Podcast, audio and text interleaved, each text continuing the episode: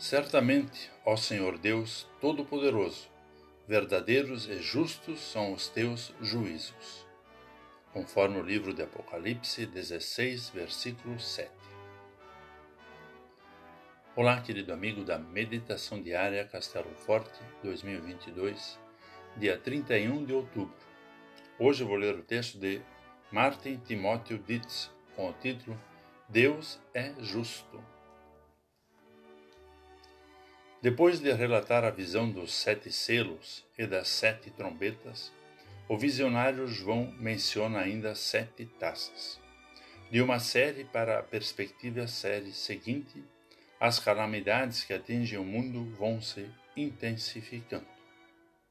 As calamidades causadas pelas taças são expressões da ira de Deus. Seria essa a última palavra que o Novo Testamento tem a dizer sobre Deus? Entendemos bem as pessoas que se sentem desconfortáveis ao ler tais coisas.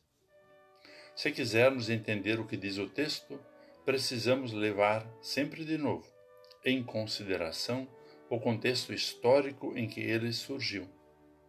A igreja perseguida, ao final do primeiro século, pergunta: quando seremos salvos de tamanha opressão? A linguagem marcial do texto anuncia o fim do sofrimento dos seguidores de Jesus. Mais que ameaça, a passagem quer ser consolo para seus leitores e suas leitoras. Para tanto, não hesita em usar imagens fortes.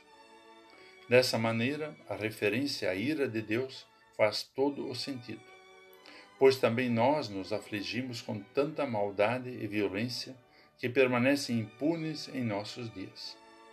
E mesmo onde ocorre punição humana, essa raramente é capaz de reparar danos cometidos.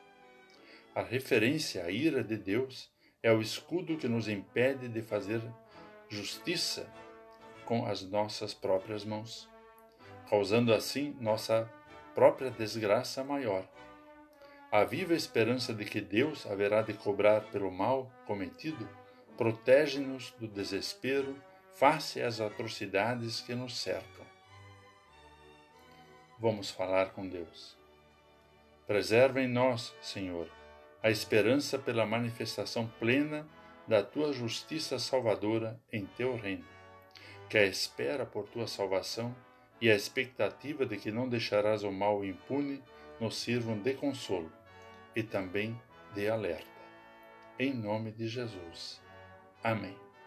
Aqui foi Vigan Decker Júnior com a mensagem do dia.